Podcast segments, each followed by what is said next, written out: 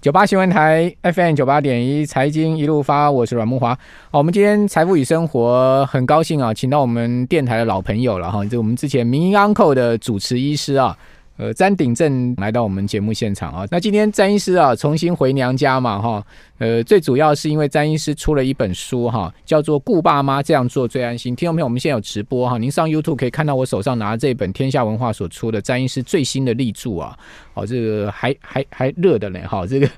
最新的书啊，叫做。呃，怎么样去照顾自己高龄的父母了哈？所以做做人子女哈，这件事情是很重要的事情，是免不了的责任哈。因为毕竟，呃，我觉得我们做人子女的不要去抱怨说啊，爸妈年老了哦，这个呃拖累我们，造成我们大的负担。你不要这样去想，为什么？因为你一辈子是你爸妈养大的哦，你这边应该要抱着感恩的心啊、哦，去回馈父母哈、呃而且，其实我觉得照顾老人，其实你从中也可以得到一些乐趣了。是好，啊因为跟这个老人互动哈，也有有时候也蛮有趣的，好，所以我们用正面的心态去看待他，只是说照顾老人家有很多的 people，好，在詹医师这本书里面写的非常的详尽哈。那我们今天很高兴请到詹医师来到我们节目现场，跟我们来谈一下啊，詹医师临床的经验，同时因为詹医师自己的。爸妈年纪也高龄了啦是，的嗯哦，也有一些自己照顾爸妈的经验，可以一并来谈啊。詹医师您好，啊、阮大哥好，各位听众朋友大家好。对啊，我我大詹医师几岁了，所以 叫我大哥。感觉有点压 力哈，但是也能接受。好，那詹医师，呃，您的专长是老人医学嘛，是对的哎不对？好，嘿那所以说这本书就完全是您的专长所著了哈。。是是，好，那呃，什么样的起心动念让您写这本书呢？诶、其实是反过来的，是一对开始那个天下文化哈，对，他们就来说，哎、咱们来合作一下好了哈、哦然后他们就说，呃，找我写书啦。哈对可是我说啊，这么忙怎么可能有空？那他说没问题，哎、他们帮我列好框架，哦然后是然后我照样讲的 就好了。等于他们当你的小编就哎对对了对对，好然后所以他们就嗯找了一位这个呃翠青哦，他嗯呃文笔很好，对然后就来帮我写这样子。是啊，我们前后花了差不多快一年哦，就是他们会列好说他们想要知道的东西，对嘿，然后我们就呃每一个礼拜就会讲几个主题， ，OK，然后就慢慢的讲，慢慢讲，然后慢慢累积。那他写好的东西我就会改，嗯啊，改的部分我们自己改，那改完之后就呃对一对，然后就会发现说，哎，其实呃这个书感觉就还蛮通畅的这样子，嗯对嗯是，其实真的呃很通畅，而且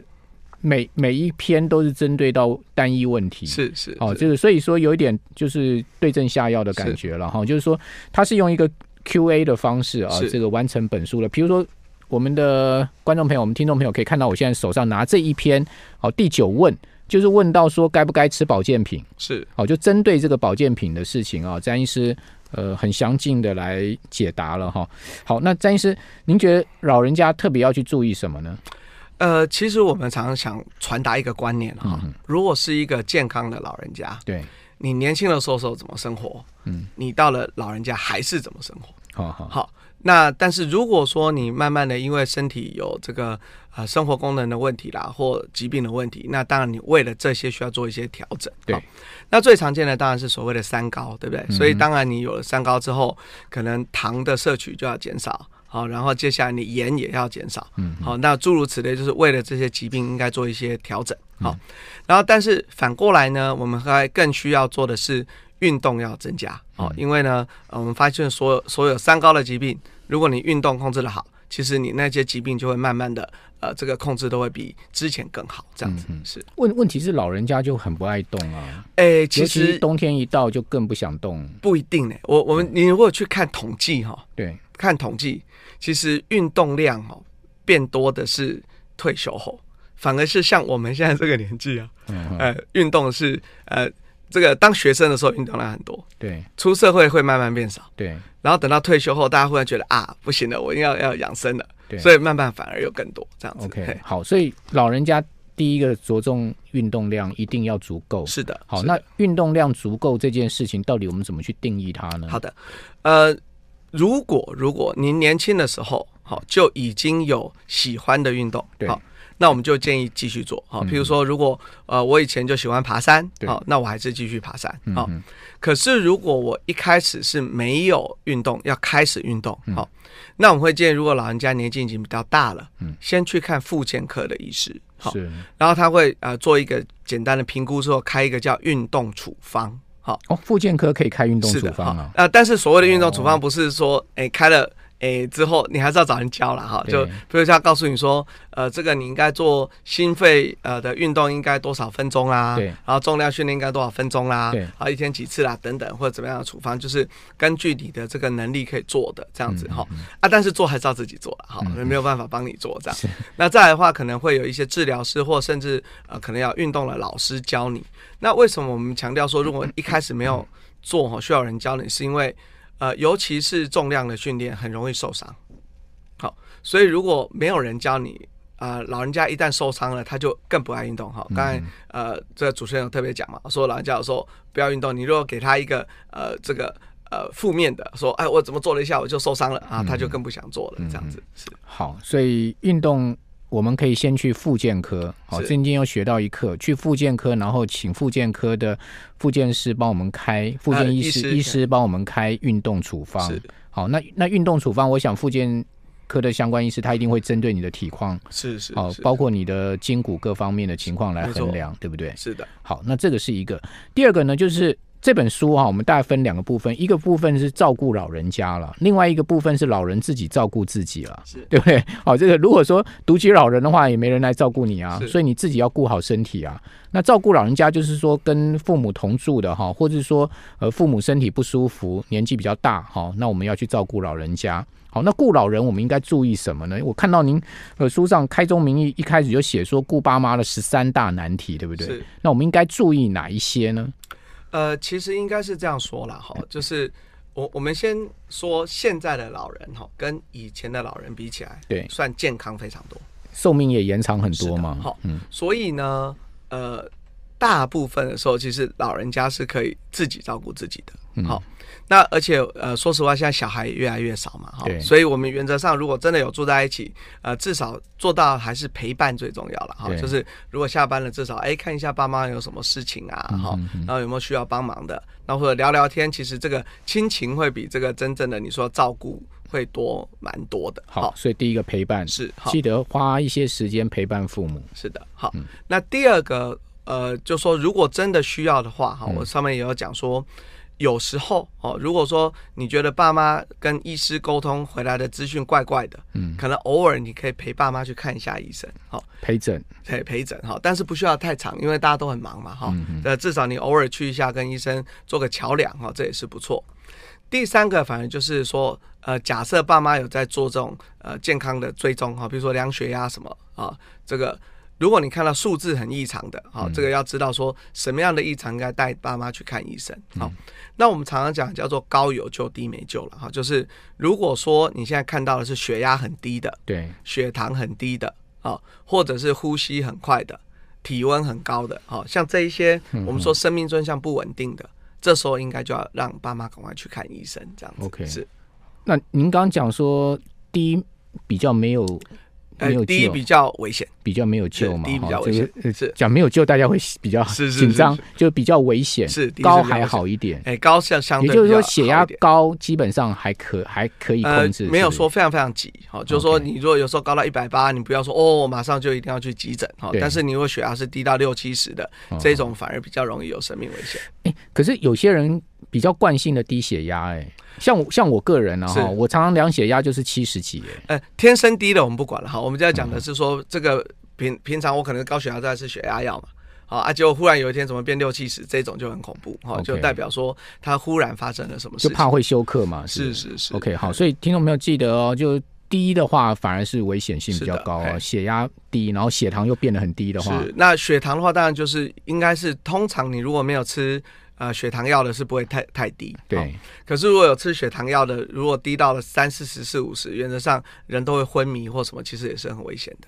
是，好，那高的话我们就可以观察一下，哎，观察一下，可能血压再太多加高个药，或是呃饮食做一点控制哈。对，那就不需要说马上一定呃要去就医哈。那当然，如果说高到什么六百啊测不到啊，那当然就是很危好险的。那我们自己在家里面要放那个血压计吗？就是呃电子的这种血压计到底准不准呢？大致上算蛮准的，算蛮准嗯好呃，但是就是要会测啦哈，对因为呃血压计我们建议买的是手臂的，不是手腕的。 OK，哦，因为有一种装在手腕是上面嘛，那哦不是说手腕本身机器不好，而是手腕比较容易动来动去。嗯对，对那所以你常常比较容易得到很多次测量的时候会不太稳定。对好，那手臂的就比较稳定。好， OK，那真正测量的时候，呃，他都会教你，就是你要每次按照他说的来做，嗯哈，因为你的位置如果不对或什么，它测起来就比较不对。嗯好，那所以这些如果都呃做对的话，哈，呃，比较正确的做法是，呃，每次哈，你就是连量个两次或三次，取平均值，因为嗯哦，人的血压本来就会高高低低。对，嘿，好，那血糖计血糖机我们也要必备吗？呃，血糖机，如果你没有在用血糖药的人，其实没有说一定要，嗯因为其实那个还蛮痛的。嘿， OK，是好，好，那另外呃，等一下我们节目回到现场，我要请教詹医师啊，就是老人的相关疾病啊、是我们在这本书上也写很多是啊，也、包括我们怎么变老的，然后老老后的疾病跟我们身体个人需要注意什么是好、的这等一下我们再回到节目现场。九八新闻台 FM 九八点一财经一路发，我是阮木华，在我们节目现场是台大医院詹鼎正詹医师写了一本。由天下文化所出的叫《顾爸妈这样子做最安心了》哈，那当然顾爸妈是一回事啊，另外爸妈自己要顾自己又是另外一回事。那我们今天有直播啊，已经有好多听友啊在我们直播板上留言了哈，大部分问的都是有关失智的问题，是可见失智对于啊这个子女来讲是一个照顾爸妈相对有压力的问题。呃，应该是说失智对所有的照顾者哈，对都是一个很大的问题哈。对就是呃，我之前在美国念书的时候，嗯我的一个老师他写过一本书哈，叫做《三十六小时》好哦好哈，意思是说那个照顾者哈，一天二十四小时是不够用的。他要三十六小时才能够照顾那个失智的患者，这样是子是哈是，那呃，不管是这位听众朋友说他愿不愿意吃药，因为很多失智的人他会特别的顽固，哦他就会觉得说，呃，这个诶药物可能对他没有用，然后他们没有什么病视感，哦，就是真正失智的人，他不会觉得我真的失智，常常 对，对嘿，他反而觉得说我是好的。嗯那这种好的时候，你要他吃药，有时候就有点困难然后，嗯那有一些人就是有一些技巧性的是，诶、像我我病人的家属会藏在食物里啊，嗯或藏在什么里面，就让他默默的不小心把它吃掉，这哦样子。是哦，哦嗯对啊，，但是有时候药的味道很重，也不一定藏得住。好、那所以光是要沟通吃药这件事情，有时候就会沟通很久这样子。有老老人家有时候很拗了，是啊，是嗯啊，嘿，对啊，真的有时候没有说非常非常好的方法哈。嗯那不过另外一个反过来讲的是这样子啦哈，就是目前真正所谓失智症的药哈，嗯哦没有大家想象的有效哈。好像失智症的药也很少，对不对？是，种类也很少。呃，我们讲就说最有名的这个药，不管哪一种啦嗯哈，他们上市的时候哈，就是有吃的都比没有吃的哈，呃，分数多三分，哈嗯，啊是一个量表，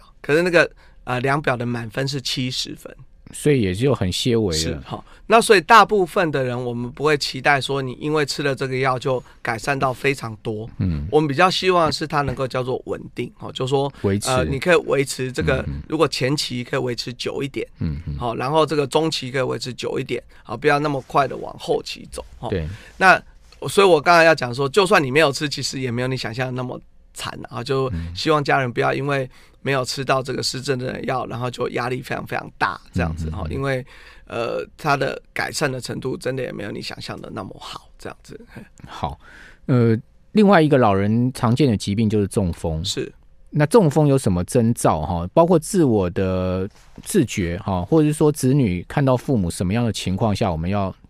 朝这个方向去想。呃，一般来说哈，中风我们最常见的就是手脚无力嘛，哈，手哦当然通常都是一边哈、那有时候你如果很难记的话，他们有一个很好记的口诀叫做 “fast” 快了哈，嗯很快。那 F 是代表脸，哈、脸就是可能脸歪嘴斜，你忽然觉得说，哎、怎么一边的脸歪掉了？哦，哈自己可以呃，感觉，嗯别人可以看，啊，别，OK，嗯人可以看啊，自己有时候也会觉得说，哎、怎么讲话开始漏风嗯哦之类的。那 A 那个 A 是 arm 就是手的意嗯思哈、那所以你可以请那个这个请他两手举起来。嗯，如果说真的是呃有中风的人，因为没力嘛，对不对？一手会掉下去。对，好，这个是 A 好。哎，那 S 是 speech，就是那个讲话的意思。讲好话，那如果说真的中风中到这个比较脑干或什么，讲话会不清楚，好、那这个 T 哈、是时间，好、就我们一直在强调说，当你如果有这些症状了以后，然后马上希望在三个小时内能够送到区域医院以上等级的急诊。嗯，好，那他们如果在三个小时内送到了之后，他们呃可以打这个叫做溶血的针。 ，OK，好，那如果你是符合的，那打完这个针，有些人可以很快的这证件都得到缓解。好，那甚至呢，我们现在因为有更新进的技术哈，呃，除了打针以外，他们还可以用类似像心导管这样的东西，哦，但是是通到脑袋， ，OK，然后通到脑袋是可以把那个溶血剂直接打到脑袋有阻塞的地方， OK，所以这样的时候可以抢到差不多六个小时，就说没有像以前一定要在三个小时哦。嗯嗯所以，但是你还是要到能够有做的这个医院哦，像我们竹东是比较小的，嗯嗯啊，这个小分院就没有做，你就新竹地区可能就要到台大的新竹分院那个比较大的才会做这个。这样子，OK，好，那所以中风一定要找到这个对的医院哈。另外一个时间重点上很重要。是的，那什么样的族群是高危险族群呢？呃，一般来说哈、哦，就是我们所谓的三高族群，对哦，就是有高血压的，然后胆固醇的，还有这个呃糖尿病的哈、这三个就是最容易得到。呃，中风的人，好、所以我们都会说，呃，如果你这个有心血管疾病的这个危险因子，好、就你就要把这些血糖什么都控制好，那你得中风的机会就会少一点。 OK，好，那另外老人家也很重要，要去了解他的肝肾功能，对不对？是，肝肾功能，呃，基本上我们要怎么样去注意它呢？呃，大致上这样说好了，就是如果老人家现在都有老人健检，对不对？对，哎，所以如果去老人健检，他基本都会抽了。好每每年可以做一次是嘛，每六十年可以五做岁以上。呃，就可以做成人健检一次。对好对那老人健检是要去抢号码，因为嗯，好好，呃，哦，台对对对，那要抢嘿的，哎那要对抢号码。好，那但是成人健检每年都可以做一次嗯。那基本的肝肾功能、血糖这些都会抽。好嗯，嗯那呃，肾功能是这样哈，我们肾功能会抽一个东西叫肌酸酐。嗯可接下来他会用一个公式，哈、嗯帮你呃算出这叫肾丝球过滤率，哈、嗯我们现在大部分都喜欢用这个东西来代表，哈、那原则上，如果这个数字是越高越好，越低越不好嗯了，哈、所以如果是呃能够比九十还高的，哈、就非常好。那六十到九十就有一点点不好，好、那到六十以下，我们说叫第三期的肾脏病，好、嗯那呃六十以下我们就要开始有一些警讯，好、可是大部分的人哈、哦，如果呃你没有特别的去伤害他，嗯好、e v e n 是在第三期，那个肾脏可能都还可以撑很久，好、大家也不用很担不心说，用去洗肾就哎对对了。哎第三期也不用很担心一定会去洗肾这样子。好，呃，今天实在有很多问题想要请教詹院长哦， 但时间的关系哦，非常谢谢詹鼎正医师到我们节目现场，大家也可以关注一下哦，天下所出的这本詹医哦师最新的著作哈，哦顾爸妈》好，这样做最安心这本书，谢谢